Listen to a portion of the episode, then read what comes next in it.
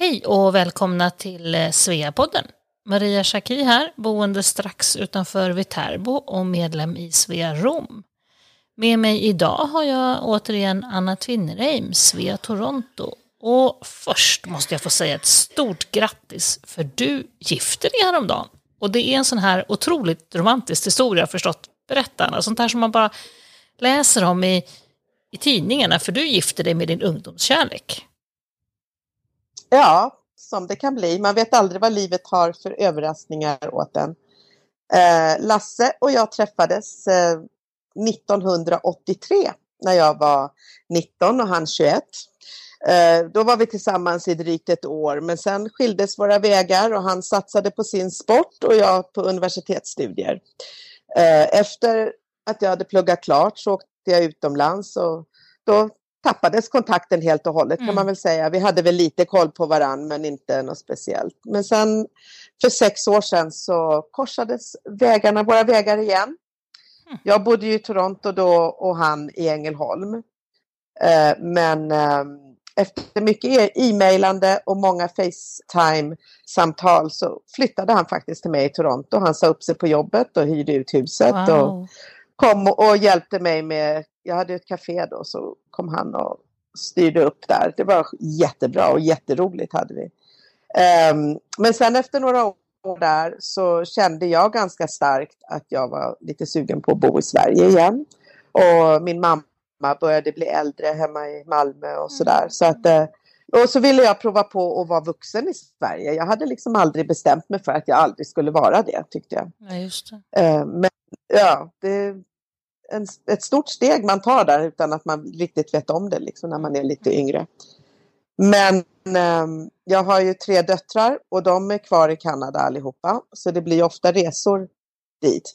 Eller hit kan man säga, för att jag är faktiskt i Kanada just nu. Jag sitter på ett hotell i Whistler Village och har alla tjejerna här just nu. Två stycken av dem bor här och en har flugit in från Toronto. Och sen så har vi med oss Lasses ena son från mm. Sverige också. Och då kom vi på för någon månad sedan att eh, vi hade planerat den här resan såklart tidigare och då från någon månad sedan så kom vi på att men vi kanske skulle slå till och gifta oss när vi ändå är, har, har de flesta där och, och det är ett roligt, eh, vad ska man säga, en bra location för mm. att gifta sig, för ett litet bröllop.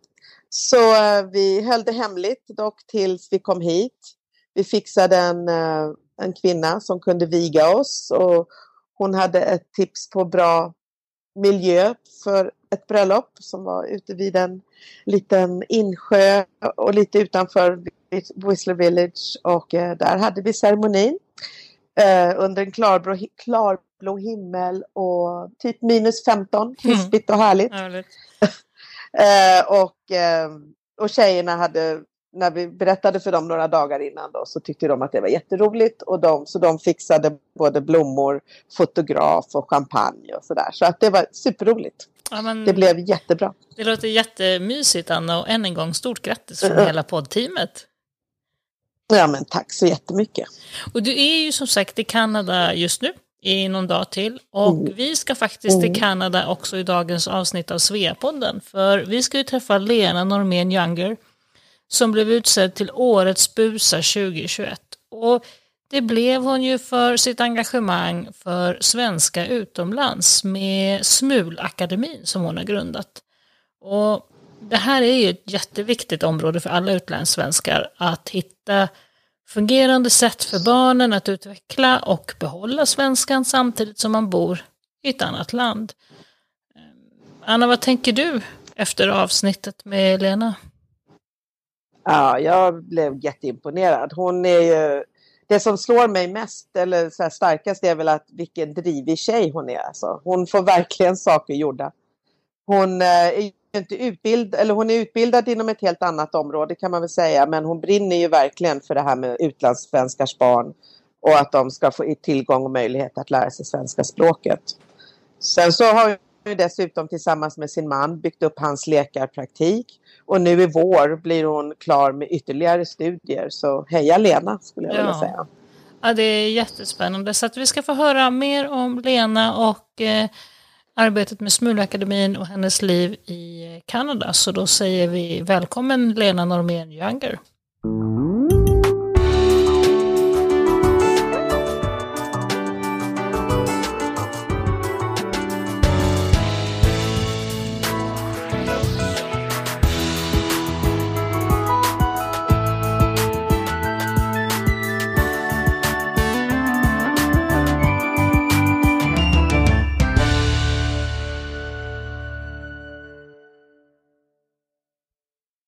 Hej, jag heter Lena Normén Younger och är medlem i Svea Vancouver sedan 2002. Flyttade hit till Vancouver 2001. Jag har varit med i 20 år här nu. Jag har också startat organisationen Association Swedish Beyond Borders, SMUL, också känd för SMUL-akademin som vi driver som är en distansutbildning via nät. Jätteroligt Lena. Det är speciellt roligt tycker jag att det är en till svensk kanadensare i Svea-podden. Och eh, vi har ju aldrig träffats, men eh, det känns lite som att jag känner dig för jag har ju sett ditt namn i sociala medier och så under många år. Så det ska bli jätteroligt att höra dig berätta om allt du gör. Du verkar ha en hel del strängar på din lyra så att säga. Och vi kommer ju såklart att prata en del om det här som du nämnde och din skapelse Smula och allt det här och hur du också att du blev årets busa här i Svea för en tid sedan. Men först är vi faktiskt liksom nyfikna på dig och din bakgrund. Så kan inte du börja med att berätta varifrån i Sverige kommer du? Ja, jag är ju värmlänning, född och uppvuxen i Hagfors i Nordvärmland. Jag faktiskt har ett hus fortfarande, så jag åker hem. Jag spenderar en del av tiden i varje år i Sverige. Lärarbarn. Mamma och pappa var matte och kemilärare då. Kom från södra Sverige och flyttade upp till 60-talet och skulle bo ett år i lilla Hagfors, men blev kvar ett helt liv och vi trivdes väldigt bra.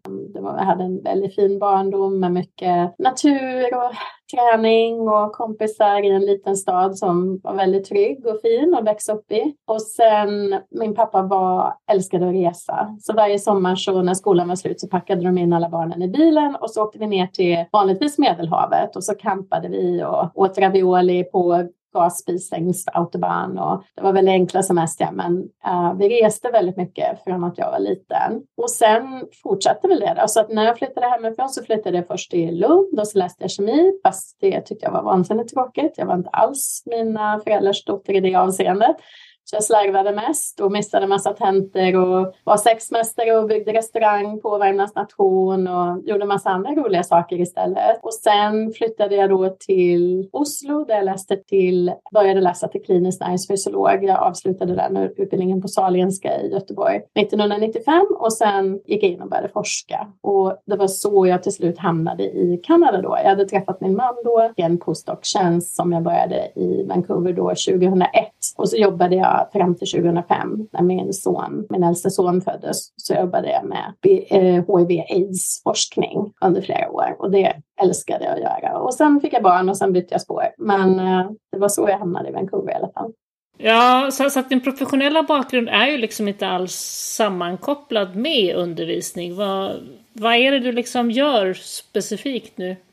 Ja, specifikt nu så driver jag, jag gör lite olika saker. Jag har tre olika projekt som jag driver kan man säga. Jag, dels driver jag min mans läkarmottagning. Han är kirurg, plastikkirurg och den, den, jag har drivit affärssidan där sedan 2005. I samband med att vi fick barn så började hans klinik växa och allt det här med sociala medier exploderade och marknadsföring och vi fick ju eh, anpassa oss efter det. Han var, han var den han är den äh, gamla typen av doktor som inte trivdes med marknadsföring och tyckte det var lite nästan läskigt att ge sig in i först. Så han hade svårt att liksom komma in i det och då det föll sig väl detta så att jag gjorde det och så äh, har vi jobbat tillsammans då sedan 2005 han och jag med att driva den här kliniken och den har växt och blivit större och blivit ganska framgångsrik så det har ju tagit väldigt mycket tid då. Och sen samtidigt så hade jag, det var ingen, det blev liksom ingen heltidstjänst och då hade jag ju tid extra och då började jag driva då SMUL som eh, var en lös sammansatt intressegrupp i sociala medier till att börja med och det var ju då eftersom vi hade barn som var tvåspråkiga och som behövde stöd med sin svenska och där jag vid den tidpunkten 2010 ungefär när det allt satte igång upplevde att det fanns väldigt lite information och stöd för svenskar som bodde utomlands. Och sen den tredje saken är då att jag nu när jag ser att min mans karriär börjar liksom närma sig sitt slut, att jag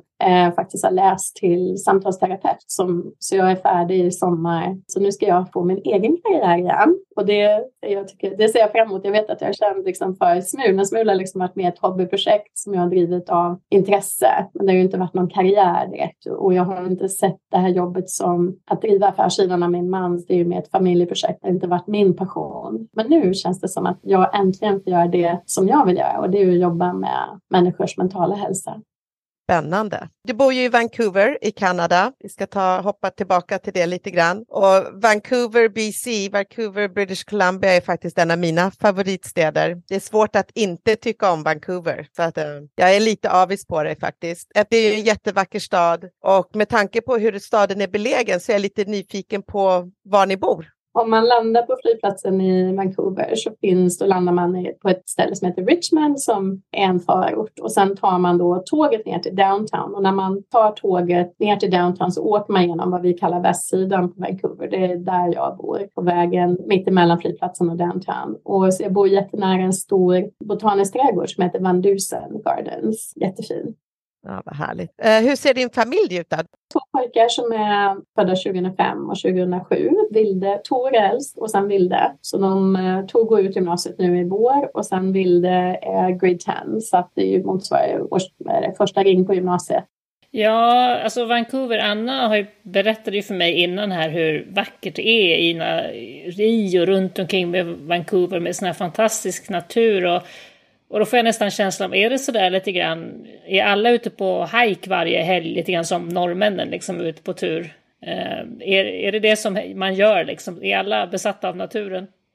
Ja, alltså det, det, är lite annorlunda. Jag har ju bott i Oslo i två år och läst där också. Och så jag tycker Oslo och Vancouver liknar varandra på många sätt och vis. Men kulturen är lite annorlunda. Och det, det jag blev så fascinerad av när jag flyttade hit var liksom att alla sätter så mycket etiketter på varandra när man bor här i Kanada. Det är liksom alltid, jaha, är du en löpare? Är du en skidåkare? Är du en vadå? Liksom, och jag var alltid så här, ja, jag springer och åker skidor, men jag vet inte om jag identifierar mig som en löpare. Liksom. Men det var väldigt viktigt för folk här då att man alltid var väldigt hög nivå sport och att man alltid liksom hade rätt utrustning. Medan i Skandinavien, och kanske som Oslo då, som jag har erfarenhet av, så var det liksom lite mer del av vardagen och man pratade inte lika mycket om det. Så det, det, är lite mer hype här runt, runt att vara utomhus mycket, det här med natur. Men det är också väldigt många andra saker som som kanske inte är så viktiga för alla svenskar med utrustning och kläder och sånt där som är mer sekundärt för oss för upplevelsen. Och nu vet jag att det är jättemånga kanadensare som inte skulle hålla med om att det är så. Men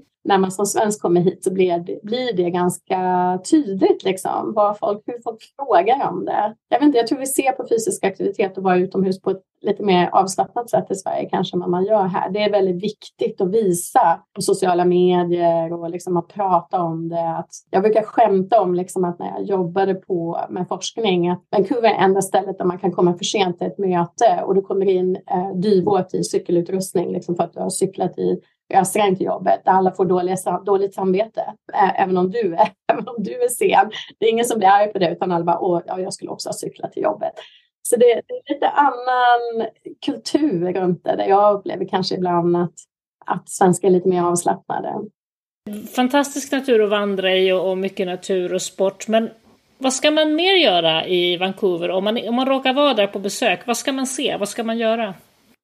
Ja, alltså Vancouver har ju blivit en världsstad och den har gått igenom väldigt mycket förändringar under de här två årtiondena som jag har bott här. Jag kommer ihåg första gången vi skulle ha dammiddag, jag och mina svenska vänner här i Vancouver, så efter dagmiddagen så tänkte jag, ah, nu drar vi ner på stan och tar en drink och så åkte vi ner till Granville Island och allting höll på att stänga. För det var liksom ingenting man gjorde i Vancouver då. Man gick inte ut eh, på samma sätt. Allting stängde jättetidigt och det här var ju då 2001, 2002 när jag flyttade hit. Men sen har jag haft en jättestor invandringsvåg från Kina och Asien generellt kan vi säga. Och mer, jag skulle säga nog mer än hälften av alla som bor i Vancouver har um, en, um, de kommer ursprungligen familjer familjen kom ursprungligen från Kina eller, eller Asien ska jag säga. Och det där har varit en, tycker jag, väldigt positiv inverkan på Vancouver med att fått så mycket mer restauranger, uteliv. Det fanns inte ens en ute, man kunde inte ens sitta ute på en servering liksom, när jag flyttade hit. Och det har ju blivit, och nu med pandemin speciellt då, har ju alla restauranger och barer flyttat ut och man kan sitta utomhus och äta och dricka. Och det tycker jag är väldigt trevligt. Så att om man kommer hit som turist så tycker jag absolut mat. Alltså Vancouver är en världsklassstad när det gäller mat. Vi har Michelin var precis hit och vi har fått en massa olika restauranger som har fått sin första stjärna. In, in, ingen som fick två stjärnor, uh, många som fick en stjärna. Och där har man då prioriterat mindre restauranger med etnisk mat. Och det tycker jag vi var väldigt trevligt för det, det är väldigt typiskt Vancouver liksom. Så mat tycker jag absolut att man ska liksom försöka boka in och njuta av den mat som finns. Och det, många finanser säger också att råvarorna här är av otrolig kvalitet och det gör ju liksom att man kan få en upplevelse, en gastronomisk upplevelse som är ganska speciell. Och sen är det ju västkusten så det är väldigt hälsosam mat också så det är liksom lite annorlunda än om man skulle gå på fina restauranger i Europa. Då har vi Grammel Island som är en, som typ en saluhall som är jättekul att gå ner på där det finns många konstnärer och man kan man kan spendera timtal där nere och, och de handla och titta på konst. Och det är faktiskt en del svenska smyckekonstnärer där nere också. Så det är lite roligt. Två svenska tjejer som har sina ateljéer nere på Granville Island. Och sen har vi då museum. Vi har akvariet. Det är också en stor grej. Och sen har vi museet för antropologi som ligger ute på UBC där all native art och alla um, Eh, urbefolkningen här, deras kultur visas då. Och sen har vi Vendusen, den här botaniska trädgården och Queen Elizabeth Park som har en stort konservatorium med en slags glaskupol med en tropisk trädgård. Men sen är ju inte Vancouver det ett ställe för museum och den typen av turism, utan det är ju då att man vill vara utomhus och åka skidor och hajka. Och längs... Det är ett ställe för aktiv semester. Ja, det kan man väl säga. Alltså, det är ju otroligt vackert här. Och jag menar, jag fortfarande efter 20 år så kan jag liksom ibland, speciellt på hösten, när första snön kommer på bergen, så här, man kör ner mot stan och det, man liksom bara känner i bröstet att det är bara så här, otroligt vackert. Det är så fantastiskt vackert. Och sen också, Manna, du skulle köra upp till Whistler, liksom den vägen från upp till Whistler, Sea to Sky Highway, alltså så var, vansinnigt vacker. Så att det, det måste vara en av de vackraste motorvägarna i hela världen kunna åka på och se. Det låter jättehäftigt. Nej, verkligen. Vi, jag bara måste flika in, jag, kommer, jag bodde i Portland, Oregon i många år och så hade vi kanadensiska kompisar och vi brukar åka upp till Vancouver. Och jag, vi, vi kom på ett uttryck att vi upplevde att det var recreational stress. liksom, i Vancouver. Man skulle hinna göra så mycket som möjligt. Liksom. Man ska hinna spela golf på förmiddagen och segla lite och sen ska man helst upp och åka skidor på eftermiddagen Eh, men nu tänkte vi återgå till dig, Lena, för du är ju trots allt vår nyckelperson här idag. Så först vill jag säga då som sagt ett stort grattis till utnämningen av årets BUSA 2021.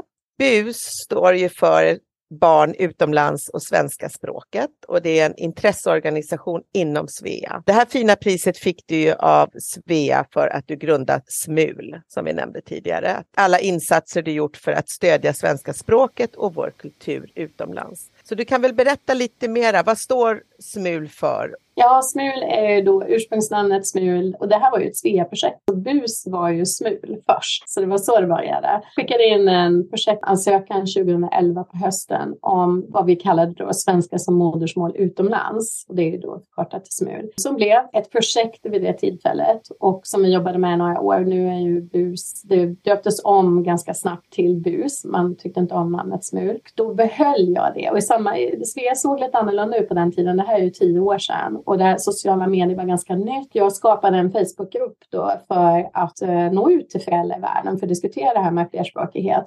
Och då blir det väldigt tydligt snabbt att för Svea så var, var det ingenting som kunde kopplas till Svea eftersom Svea hade liksom inte mycket officiella kanaler i sociala medier och man hade ingen officiell policy för sociala medier vid det tillfället. Så då sa jag bara okej, okay, då tar jag den själv. Och så driver jag den här på privat regi för att det är skoj. Och det, ja, jag ska väl inte säga att det exploderade, men det var ju ett stort intresse och ett stort behov ute i världen. För, och det är ju mest kvinnor. Det är ju 90 procent av våra följare är kvinnor. Så det i sig är ju ganska intressant att det här med språk fortfarande faller på kvinnor. Språk och utbildning. Mammorna tar ett stort ansvar. Så vi är jämlika men inte när det gäller språk eller flerspråkighet. Så det är lite intressant. Ja, och så började vi prata och eh, det där växte då. Har vi haft olika aktiviteter under åren och fler människor har kommit till och vi, har liksom, vi var ju ganska löst sammansatta en lös sammansatt grupp till att börja med, men nu är vi ju en formell organisation då, som är registrerad här i British Columbia i Kanada. Hur många medlemmar har ni ungefär? Ja, vi har inga medlemmar. Vi har följare då.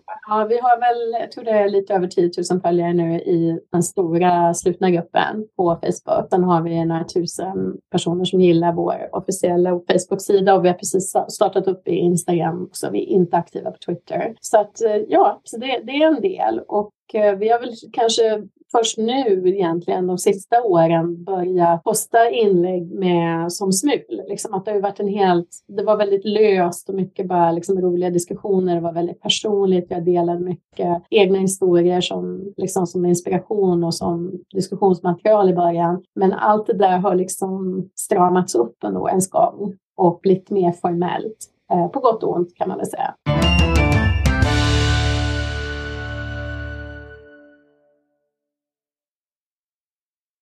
Hej alla sveor! Ni har väl inte glömt att betala medlemsavgiften för 2023? Om så skulle vara fallet så går genast in och gör det på svea.org. Och nu så här i början av året så är det ju också dags för Svea Internationals årsmöte som den här gången går av stapeln i Sydney. Den 25 mars klockan 10 till 12 lokal tid där. Så att ja, ni kan ju räkna ut vad det är för tid för er som bor runt omkring i världen. Men det spelas in för er som inte kan vara med. Det är öppet på Zoom för alla som vill. Inbjudan och länk till anmälan kommer i nyhetsbrevet den 15 mars. Sen vill vi också berätta om den årliga Sverigemiddagen i Göteborg i augusti. Programmet ligger redan nu på vår webbplats svea.org och där kan man också redan nu anmäla sig. Tänk så jättemycket roligt vi ska ha i år.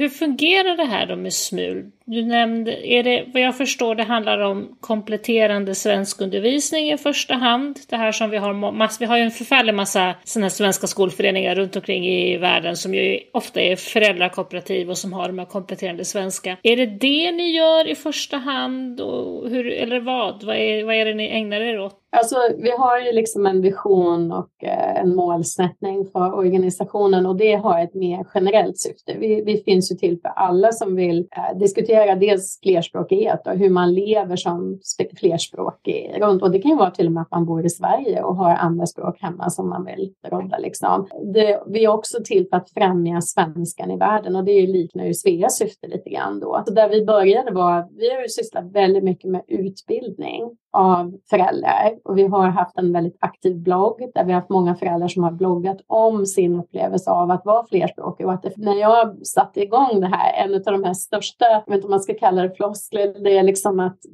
det var att man sa barnen som svampar, allt är så lätt, man bara suger till sig språk och det är så fantastiskt lätt och man kan prata flera språk. Eh, för oss som bor utomlands i flerspråkiga familjer där inte alla pratar svenska så vet vi ju att det det är svårt att få till det här med svenska. Speciellt om man vill att barnen ska komma upp på en nivå som är hyfsat akademisk, där man kan till och med kanske studera i Sverige. För det är ju det, är ju det som är målsättningen för många familjer. Man drömmer om att barnen ska kunna flytta hem och läsa. Dels eftersom det är dyrt att läsa utomlands, för man måste betala för universitetsutbildningar i de flesta länder. Men också för att barnen ska få uppleva att bo i Sverige, bygga sin svenska identitet. Men att komma upp på den nivån är svårt. Så med våra initiativ så har vi haft mycket utbildning. Vi, har haft, vi hade en tidning, magasinet Smul i flera år med material för barn och vuxna. Och sen till slut då 2000 så gjorde vi faktiskt en enkätundersökning 2016 och frågade våra följare vad de ville att vi skulle syssla med. Och då kom det här med nätundervisning upp eftersom det finns många svenska skolor runt om i världen, men inte på alla orter. Så det blir ju väldigt beroende då av att man måste vara på en större ort där det finns en svensk community och där det finns en tradition av att driva skola och sådär. Och det, det, är inte alla förunnat. Så Smulakademin är ett initiativ initiativ utav fler, men just nu har den vårt största fokus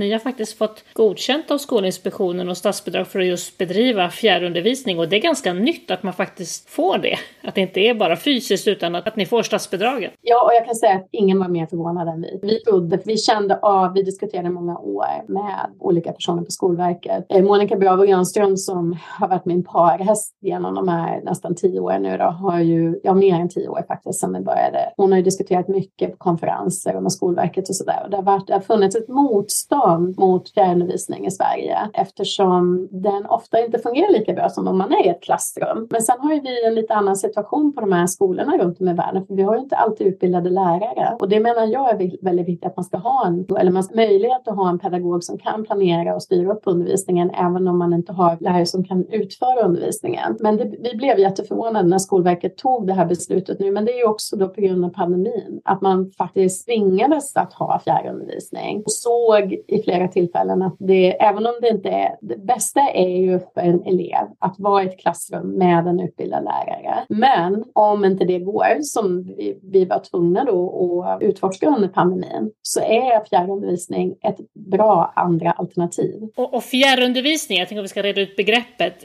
Vi har ju, vi, man pratar om distansundervisning och fjärrundervisning. Och, men fjärrundervisning är ju egentligen att man, det är inte så att ni tittar på någon förinspelade föreläsning, utan man sitter precis som vi gör nu. Man har undervisning i realtid, men framför en skärm. Mm. Vi har ju då sex lärare då, som är en stor majoritet är legitimerade svensklärare eller lärare i svenska som andraspråk. Vi driver då, vi har ett läsår som följer läsårsplaner för andra svenska skolor och sen så har man då undervisning en gång i veckan med en lärare då, samma tid i en liten klass. Och så har vi då eh, klassstorlek 5 till 8 elever, så det är väldigt små grupper. Men vi roade oss det här året med att liksom bara kartlägga var alla bodde i olika klasser och publicerade på nätet. Det var ganska roligt att se hur stor spridning det kan vara. Vi har till exempel, eh, som här då i vår tidszon, vi bedriver undervisning i olika tidszoner också, så kan man ha elever från Kanada, USA och flera länder i Sydamerika i samma klass, det är samma tidszon.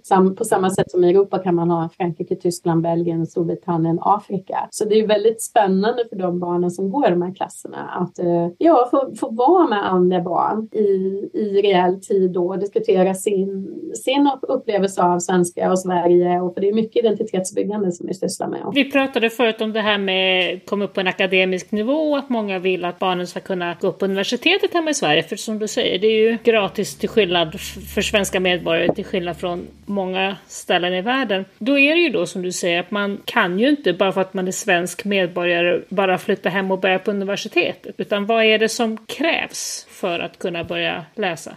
Det finns ju språkrams eller språknivåer som är definierade i, inom Europa. Man brukar prata om A1, A2, det är nybörjarnivå, så upp till C1, C2. Det är C2 är då akademisk, akademisk nivå som krävs för att läsa på universitet i Sverige. Och när jag tittar på våra barn på Smulakademin när de kommer in och börjar läsa så är många av dem, vi, och nu pratar vi om den kompletterande svenskan, för vi har också nybörjarsvenska som vi är jättestolta över. För vi vill absolut arbeta inkluderande och inte säga till något barn som kommer in och vill läsa svenska att nej tyvärr, du, du måste prata svenska hemma med dina föräldrar. För det där är ju inte ett val som barnen gör. Och det där, utan det är ju ofta ett val av de vuxna och det är inte alltid ens val. Ibland är det saker som händer i familjen som gör att det inte är möjligt att prata svenska. Men vi tycker det är så hemskt när man säger till elever att nej, ni får inte gå på den här skolan för ni pratar inte svenska. Utan vi har istället anpassat vår verksamhet efter att kunna ha kurser för vem som helst som kommer in som barn och tonåring. Så att man kan antingen gå då nybörjarsvenska om man inte har talat svenska hemma. Och jag kan säga att det är de mest motiverade eleverna. Det är fantastiskt att se. De sitter med pennan i högsta hugg och är jätteduktiga på lektionerna. Medan de som kommer in på den kompletterande svenska, det är ofta mamma och pappa som tycker att de ska plugga i Sverige. Och barnen har inte alls samma motivation för de är ofta så här, vadå jag pratar redan svenska för man tycker man är flytande i svenska. Men sen det här att läsa och skriva på svenska är ju naturligtvis en helt annan sak. Och när jag ser då, det här är ett handikapp tycker jag och det är inte alltid våra lärare håller med. Lärare har en typ av träning och tankesätt men det här är jag som är forskare som kommer in och vill mäta allting statistiskt statistiskt. Jag tycker det är ett problem att det inte finns normer för kompletterande svenska. Vad ska man kunna när man är tio år i läsa och skriva? Alltså det finns ju en lä läroplan som är definierad av Skolverket som är ganska luddig, men det finns inga, det finns inga sätt att mäta någonting och det där håller vi på nu. Vi hade faktiskt ett möte om det igår på Smulakademin där vi kommer börja jobba med det nästa läsår och bygga in verktyg där vi kan ge återkoppling också till eleverna om vilken nivå de befinner sig och vad de behöver jobba mer på. Och det är ju tack vare Skolverkets pengar nu som vi kan göra det. Det har vi inte haft råd med tidigare. Men, men för att då få, få säga, inträde till de svenska universiteten, då finns det ett test man behöver göra eller hur? Ja, du måste ha behörighet i svenska. Och det finns olika sätt. TISUS-testet som Stockholms universitet har är det mest kända, där man i stort sett bara kan liksom sköta sin egen svenska och svenskundervisning hemma genom att läsa böcker och prata aktivt svenska hemma och sådär. Men det är mycket att man, jag, jag vet många som har haft barn som har läst väldigt mycket och då kan de gå in och ta TISO-testet och i vissa fall då klara sig. Det, vi kommer också ha en förberedande kurs nästa år på Smulakademin, en ny kurs där vi kommer att satsa på gymnasieelever som vill läsa i Sverige, där man ska kunna ta TISUS efter. Det är ett sätt, men sen kan man även gå andra vägar. Man kan ju åka hem till exempel och gå folkhögskola i ett år. Så det tycker jag är ett jättefint eh, sätt. Många är väldigt unga när de går ut gymnasiet utomlands. Här, min son äldsta, han kommer vara 17 år när han går ut gymnasiet. Så ett sådant alternativ till exempel. Många folkhögskolor i Sverige, jag tittar till exempel på den som finns i Värmland, eh, Ingesund, som ligger i, eh, utanför Arvika. Den har, då, den har dels program för svenska för invandrare, då, invandrarungdomar som kommer dit och bor på folkhögskolan. Sen finns det ett annat språk som, eller annat spår som är svenska som andraspråk som är för våra, typ våra barn då och kommer hem och läser ett år. Och så kan du tenta av. BankID funkar, man ska kunna gå in på Swish. ja. ja, precis. Swish. Alltså det är bara att flytta hem och så gå rakt in på en universitetsutbildning med en TISUS. Jag kan tänka mig att det, är, det går om man är väldigt driven och duktig. Alla ungdomar är likadana. Och jag kan tänka mig att det behövs, kan finnas en mjukare övergång också för vissa elever som behöver bli lite mer vuxna och sköta sig själva och sen då få in behörigheten. Så folkhögskola är ett sätt. Sen har du också Hermods kurser i svenska som andraspråk. Och det är inte så många som känner till då också att man kan gå Hermods kurser via distansmodell tror jag de har och sen då få eh, behörighet att söka in på Svenskt universitet. Det är jättebra information. När eh, min äldsta dotter var liten, som, hon är alltså född 95 och började på preschool i USA, föreslog hennes lärare där på den här lilla skolan att eh, de månader som hon skulle gå till skolan då och prata engelska hade det varit bra om jag började dagen med att prata engelska också med henne. För att ja, Sigrid var lite blyg och läraren tänkte att det är nog bra om hon får värma upp lite hemma då och prata engelska innan hon kommer till skolan och sådär. Jag kommer ihåg att jag tänkte bara glöm det, jag pratar svenska. Liksom. Jag stod på mig liksom sådär. Men jag kan tänka mig att det många gånger är många, eller det kan uppstå hinder. Det finns många olika typer av hinder. Ett är ju det här då som du nämner, skolan. Eh, i en väldigt enspråkig miljö där enspråkighet är normen, där man ser flerspråkighet som ett problem och speciellt i länder som USA och Kanada. Kanada har ju ett tvåspråkigt system, men det är ju som här på, jag kan säga Vancouver är inte en lätt stad att bo i för att alla har, jag tror det är mer än hälften har ett annat upp till två, tre språk hemma. Så det är en ganska lätt, en lätt stad att bo i om man är flerspråkig. Men jag vet att vi har stött på genom åren, speciellt i engelsktalande länder, kanske för engelsktalande länder är så otroligt bortskämda med att man kan komma runt i hela världen på engelska och man ser engelska som ett väldigt viktigt språk. Där förståelsen är mindre hos pedagoger ofta att det tar längre tid och se, sortera upp språken. Eh, om du till exempel bara pratar svenska med dina barn hemma och då kan det vara till och med att de är starkare i svenska än i engelska när de börjar skolan och då ser ju skolan det som ett problem att man inte har gjort sitt jobb som förälder och förberett dem för skolan. Och det där kan ta kanske upp till årskurs fyra, eh, fem innan de är helt på samma nivå. Men grejen är ju att engelskan tar över totalt till slut oavsett när det händer alltid vid något tillfälle och speciellt om det inte har hänt tidigare så är det i alla fall fall i tonåren. Jag satte mina barn på en fransktalande skola. Så de, de pratade engelska med pappa, svenska med mig och så gick barnen tvungna att prata franska i skolan. Så de, för dem tog det nog ända upp till, jag skulle nog påstå att det var till årskurs sex eller sju innan de var helt kapp med engelska. Men nu, nu, nu är engelskan jättestark hos dem, mycket starkare än något annat språk. Så att eh, jag, jag tänker snarare så att man ska försöka få in så mycket som möjligt innan de här hindren uppstår. Och, och framförallt uppstår de i barnen förr eller senare. För att, och speciellt om man är en engelskspråkig, enspråkig miljö, då vill man inte vara annorlunda och prata ett annat språk. Och då uppstår motivationsproblem hos barnen. Så det är bra att köra på med så mycket svenska som möjligt. Och sen när man får mothugg av pedagoger, det finns mycket forskning som man kan använda sig av. Och, det, och där kan ju också vi hjälpa till då, liksom med argument och hur man lägger upp de diskussionerna och på ett konstruktivt sätt för att få gehör för att det är viktigt att vara flerspråkig av kulturella skäl och jag läste ett av dina uttalanden som du hade, det var en text jag läste, så då hade du sagt att det budskap jag fortfarande vill föra ut är att flerspråkighet inte alltid är en enkel sak, men en värdefull egenskap som öppnar nyckeln till vår egen identitet.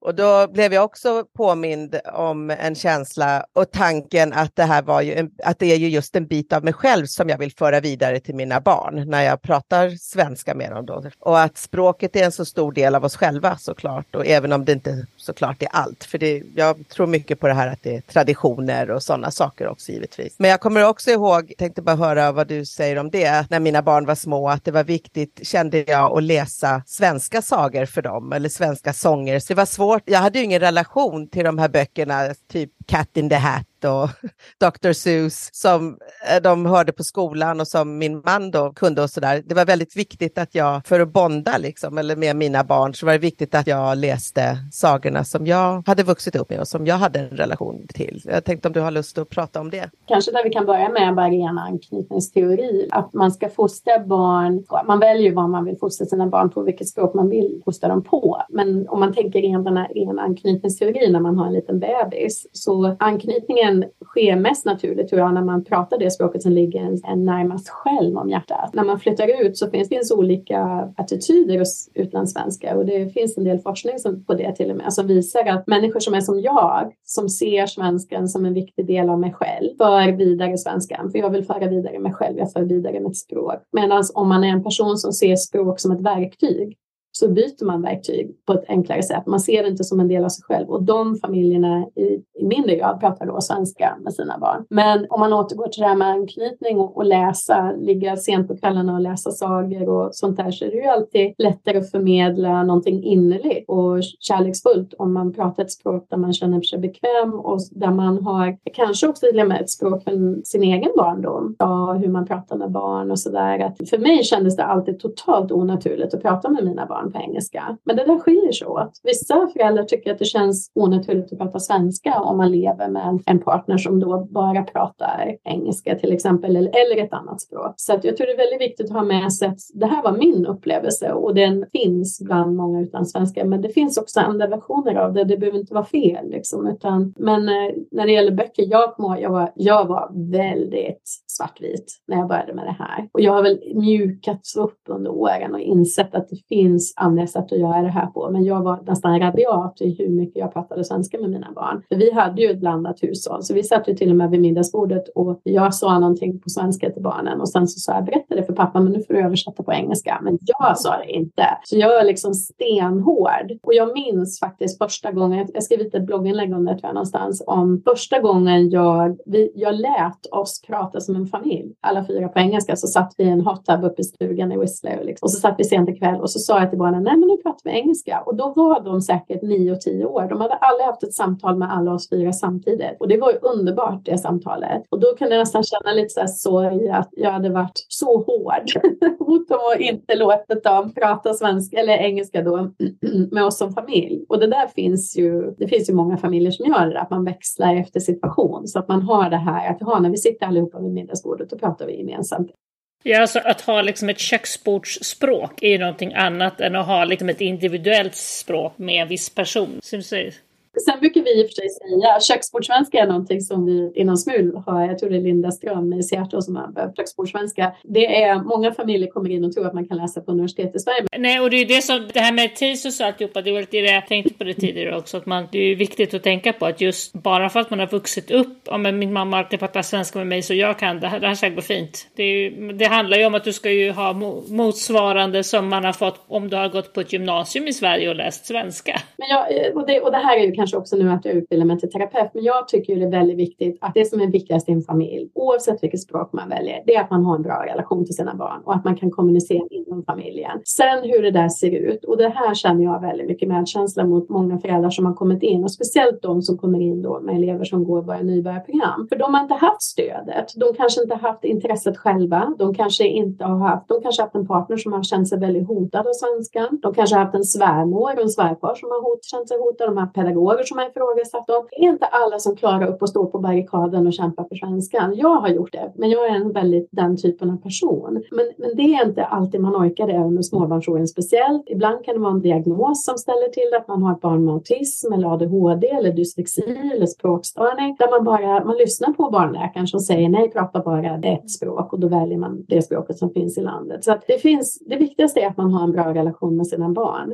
Svenska kan man lära sig när som helst under hela livet. Och det, det är också någonting som vi har som budskap mycket i SMUL, att det är aldrig för sent att lära sig svenska. Och man ska aldrig känna sig misslyckad som förälder. Man, man tar de beslut man måste ta. Kan man skicka barn som utbytesstudenter eller de kan åka till Sverige senare eller gå kurser hos oss. Liksom, det finns tusen olika vägar att gå där. Vilka åldrar har ni på SMUL? Kan, man, kan mina 25-åriga döttrar, kan de? Ja, vi, vi har snart, vi kommer att ha utbildningar för äldre i framtiden eller för vuxna. Vi är inte där. Vi håller på att etablera allt med Smulakademin. Det känns som lite så här pionjärverksamhet. Vi upplever ju verkligen det här att det är så spännande att jobba med utbildade pedagoger som kommer in med långårig erfarenhet och som, som vet hur språkundervisningen ska läggas upp. Och sen, sen den här totala avsaknaden av verktyg som faktiskt inte Vi har inga läromedel som är anpassade för svenskan. Vi håller på att utveckla ett läromedel nu för nybörjare på Smulakademin till exempel läromedel. Eh, vi tar ju då svenska läromedel och använder, men de måste anpassas för de ligger på för hög nivå.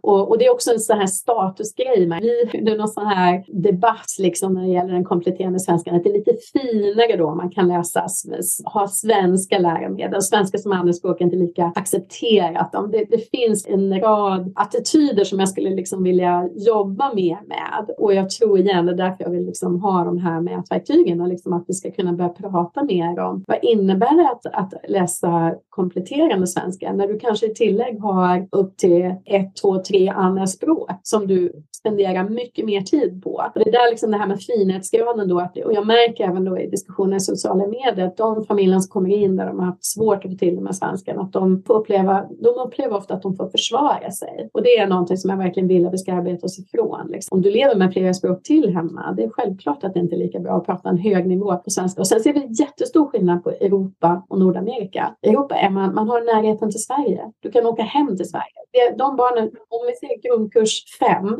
i Nordamerika och grundkurs 5 i Europa, det är natt och dag. Det är jättestor nivåskillnad för, på grund av avståndet till Sverige. Bara både kunna åka hem och sen släkt och vänner, familj som kan komma och hälsa på. Men eh, i Kanada i övrigt då med skolsituationen, hur ser det ut, så att säga, den här vanliga grundskolan, hur, hur funkar det? Hur har ni valt och tänkt kring barnens skolgång? Skolgång i, i övrigt? Ja, alltså det är, vad ska man säga, Kanada har haft väldigt bra skolsystem. Nu har mina barn haft lite olika eh, resor genom skolsystemet. En av dem, min äldste gick French immersion upp till årskurs åtta och sen tyckte han det blev för svårt. Så då lät vi honom byta till engelska då. Och sen har han nu fortsatt då med svenskan. Båda mina barn läser på Smulakademin. Medan min yngsta gick French immersion men hade ett annat inlärningssätt så han var på en privatskola faktiskt några år och sen gick han tillbaka till det engelska. Så vi har bytt lite för båda barnen. Det har liksom inte varit liksom en, en rak väg att gå. Men det som har varit fint här och det är och det här säger man från ett bortskämd storstads... Det här är ju en storstad där det finns mycket att välja på. Det är att man kan välja skola efter vad man vill att barnen ska lära sig. Det finns ju ett jättefint kommunalt system som finns både på engelska, franska. Jaha, så, så franska finns även. Jag tänker för jag menar, det är en stor sak för östkusten, men även på, på västkusten så finns franskan väldigt, den finns med. Ja, det finns en, eh, vad vi kallar då språkbadsmodell. Så French immersion då som det heter här i Kanada, det finns i hela Kanada. Det är för då att främja franskan eftersom är det, det är ett officiellt andraspråk. Det är ju franska och engelska har samma status i Kanada. Det är två språk som gäller för landet. För att då främja franskan i de engelsktalande delarna så har man då French immersion där barnen kommer in och sen så, så pratar man då engelska och franska i kindergarten. Men sen under första terminen så liksom glömmer läraren bort engelska då och successivt går över till franska. Och sen tar det i regel kanske ett till två år innan barnen pratar franska flytande utan att ha någon slags fransk bakgrund hemma. Så mina barn var ju liksom under många år helt flytande på franska verbalt. Men sen kommer den här skriftliga och läsförståelsedelen in och den är ju alltid tyngre när man har fler språk och mina barn hade ju tre språk då att hålla reda på så då satsade vi på engelska och svenska när de kom upp på högstadiet. Vi pratade tidigare om det här att du fick eh, priset av BUS-kommittén som är en grupp inom Svea och kan vi väl återgå till Svea. Vad har Svea som organisation betytt för dig? Nej, väl man säger Svea, världsvid vänskap. Jag tycker det, det har betytt för mig. Det har många av mina nära vänner här i Vancouver har träffat genom Svea. Jag är mindre aktiv nu, för jag har tidsbrist. Jag är fortfarande med i bokklubben. Det är väl min stora grej, liksom att få läsa svenska böcker och diskutera svensk litteratur med likasinnade och, och titta på Kanada kanske från ett svenskt perspektiv ibland. Väldigt trevligt. Och alla traditioner naturligtvis. Så jag har varit jätteaktiv genom åren men nu har jag tagit det lite lugnare de sista åren. Då. Det är ju så underbart att bara ha, det är lite som att ha en familj utomlands. Efter så här, hur många år är det du har bott utanför Sverige nu? 23 år. Jag har bott utomlands sedan 1 januari 1999. Och efter då så här många år utomlands, hur ser du numera på Sverige? Har din syn på Sverige förändrats under den här tiden? Ja, Sverige har ju förändrats och det har ju Kanada gjort också. Men det är klart, det är alltid lättare att se den förändringen. Som, man märker kanske inte den förändringen i det land man bor, men det är lättare att märka förändringen i Sverige. Hela världen har ju förändrats. Jag tycker kanske Sverige har blivit mer som andra länder. Jag ser lite vad vi kämpar med i Sverige så där. Det är inte så om man tittar på Stockholm och Vancouver, det är väldigt likt känns det som på något sätt. Jag växte upp i lilla Hagfors och alla var lika och liksom såg lika ut. Och, alltså det var ju en helt annan annan värld. Det var ju så homogent allting. Sverige har blivit mycket mer heterogent. För mig som är invandrare utomlands och som gillar kulturer och språk och sånt där. Jag tycker ju det har varit en berikning av Sverige. Så jag har lite svårt att se det där domedag-perspektivet. Det är svårt när saker och ting förändras. Förändringar betyder förlust också av det gamla. Man kanske är rädd för det som sker i Sverige. Liksom det är så många olika kulturer och språk. Och vad jag ser i Kanada och vad jag tycker är så positivt här. Ens kulturella tillhörighet blir starkare i Ehm, en miljö där det finns andra kulturer. Det finns någon slags rädsla i Sverige för att man ska liksom blanda upp det svenska för mycket. I alla kulturer finns det ju bra och dåliga saker. Och det är inte allting i svensk kultur som är fantastiskt. Så man kan ju hellre det jag tycker är fint när det är fler kulturer som kommer in, att man kan välja vad är det som du tänker är det bästa med Sverige då? Jämlikhet, absolut. Det är helt såklart. Och jag ser det så mycket här i Kanada också efter många år. Att det är så mycket mindre jämlikt. Jämlikheten i Sverige är inbyggd på något sätt i samhället. En slags rättighet som inte finns på samma sätt. Och jag vet att det inte är alla som håller med mig i det. Men jag ser bara på vårt skolsystem här som ofta bygger på att en förälder ska vara hemma då och kunna hämta och lämna tidigt. Det är klart att pandemin förändrat en del med hemarbete och sådär. Men jag ser bara på vår skola skola till exempel, när man skulle bygga en ny lekplats då när barnen var små, då skulle man ju göra fundraising och det faller ju oftast då, det är ju 99 procent mammor som är hemma. Så att det rätt man får barn här, man är jämlik ända tills man får barn och sen blir man ojämlik. Det, nu håller man ju på att prata mycket i Kanada om att man ska ha förskoleverksamhet som liknar den i Sverige och driva den med skattemedel, men den finns inte just nu. Så att jag, det är det som är fint med Sverige och se och vi ser ju också många av våra familjer på Smulakademin, de flyttar ju hem på grund av att det är lätt lättare att få stöd att vara familj. Att det är lättare att leva i Sverige med dagis, man säger inte det längre, förskola och fritidsverksamhet efter skolan och sådär. För att kvinnor faktiskt får stöd att ha sina egna liv. Men vad är det bästa med Kanada då? Friheten, att du får välja. Det som är kanske det lustiga i Sverige, att man har frihet på pappret men alla väljer att göra samma sak. I Kanada gör man inte det. Men om du går på fester och säger att du vill bli skådespelerska eller vad det nu är. Men i Sverige kan bli folk alldeles chockerade och bara, nej men herregud, tänk på allt dumt Medan i Kanada är det mer, wow, vad kul, spännande liksom. Så det, det finns mer frihet att utforska nu är jag jättegeneralist. Jag menar, det där är klart man kan göra val i Sverige också, men det är svårare. Jag har ju liksom svenska väninnor som fick barn och som inte ville ha barnen på förskolan. Det var ju katastrof. Det fanns ju inga andra barn att leka med. Man gick till en lekplats mitt på måndag till fredag i Stockholm liksom med små två små barn. Det fanns ju liksom inga andra barn att leka med då. Alla är ju på dagis eller förskola. Så det jag menar med att det är liksom, i Sverige är det mer man gör samma saker. Man väljer, för det är det rationella. Medan i Kanada gör man ibland irrationella saker för att det passar en som individ. Tal om barn då, så dina barns relation till Sverige, hur är den? Berättar att de går på SMUL och läser svenska. Tror du att de kommer eh, göra TISUS-testen eller åka plugga på folkhögskola i Sverige? Ja, jag har en av varje. Jag har liksom inte lagt någon press på dem. Men jag har velat att de ska ha valet. Det har varit min enda Och min äldste kommer antagligen läsa i Sverige. Han vill det nu i alla fall. Min yngste har gjort väldigt tydligt klart för mig att han är kanadensare och han ska läsa i Kanada. Det är personlighet och lite ser jag väl det också att ofta att det äldsta barnet är starkast i svenskan. De får egen, mycket mer egen tid på svenska innan de kommer in ett syskon där de börjar leka på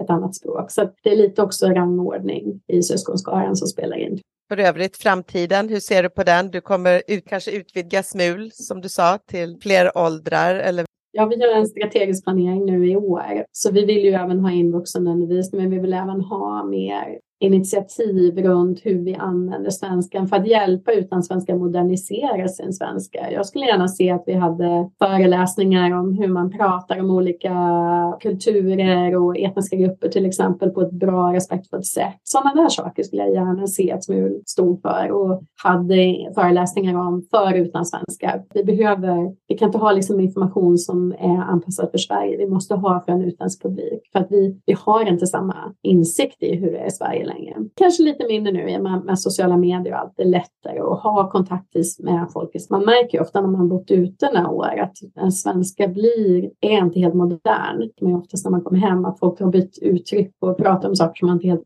är för någonting och sådär. Det är roligt att du säger det. Jag måste bara berätta en annan liten anekdot. Mina tjejer var ute med några kompisar från Toronto i Stockholm. Så de var fyra stycken och så träffade de en svensk tjej och kille som var deras ålder. Och då fick mina tjejer höra att de pratade som gamla tanter. De kom hem och liksom, mamma du har lärt oss att prata som en gammal tant. Och det, jag, det är så, de, de har ett visst, man har ett visst ordförråd som mamma liksom och så vet man att de förstår det och så håller man sig inom den ramen. Min svåger var med något liknande. Han har ju en grekisk pappa och valde då att läsa några, någon termin på universitetet i Aten. Hans kurskompisar skrattar ju också så att du pratar som min farfar. Sen är det också manligt och kvinnligt. Jag vet min, min son här hade en trumpetlärare som hade haft en amerikansk mamma men som hade växt upp i Serbien tror jag. Och hade då pratat engelska med sin mamma. Så när han då flyttade till Kanada så tyckte alla att han var så mjuk som person. För han hade liksom ett mer kvinnligt sätt att uttrycka sig på. Liksom. Så det kan ju vara massa olika med olika saker. Tidsepok och vem som har pratat svenska med dig i det här fallet. Då. Men, Nej, men det är lite rustigt. Tror du att du kommer stanna i Kanada? Jag tror jag kommer dela, jag kommer spendera mer och mer tid i Sverige tror jag. jag. Jag kommer nog ha mitt fäste här, men jag älskar att vara i Värmland. Det är någonting med mörkret i Värmland och har någon slags sälta som jag som, det, är, det är speciellt att vara värmlänning. Man är född och uppvuxen i Värmland. Vi längtar alltid hem. Jag pratar mycket om det med mina vänner. Vi har faktiskt många vänner som har flyttat tillbaks de sista och vi har faktiskt många utlandssvenska vänner som är på väg tillbaka eller har flyttat tillbaks efter pandemin till exempel. Ja, det är någonting där. Men ni har eh, mycket vackert som sagt runt omkring er där också. Spenderar ni tid uppe i Whistler? Åker ni skidor? Massa skidor. Min äldsta har varit med i Whistler och tävlat skidåkning. Så det var, ja, vi bodde halvtid i Whistler kändes det som och det var mycket körande runt om i hela provinsen och så där. Men nu är det roliga minnen nu liksom. Men det var, det är nästan lite så här, vi har lite mindre skidåkning i år för jag tror vi behöver ta igen oss lite. Ja, nej, jag vet, jag har också varit en sån familj. Då tror jag att vi säger tack så jättemycket Lena till dig för att du har tagit tid att prata med oss här i Sveapodden. Ja, tack så mycket för att jag fick prata lite om det som jag brinner för. Jätte, jättetrevligt att få vara här med er. Jätteroligt att träffa dig så här och höra om allt du har gjort för svenska språket. Tack så mycket.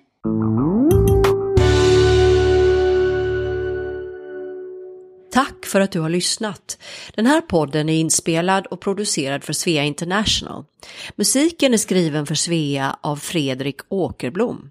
Alla vi som på olika sätt är involverade i produktionen gör detta som en del i vårt frivilliga engagemang för Svea. Sveapodden finns på de allra flesta ställen där du hittar poddar. iTunes, Google Podcasts, Spotify, Acast etc. Om du saknar något poddställe så skicka ett mejl till sveapodden gmail.com. Mer information om Svea hittar du på vår webbplats svea.org och i sociala medier så finns vi på Facebook, Instagram och LinkedIn och där hittar du oss som Svea International.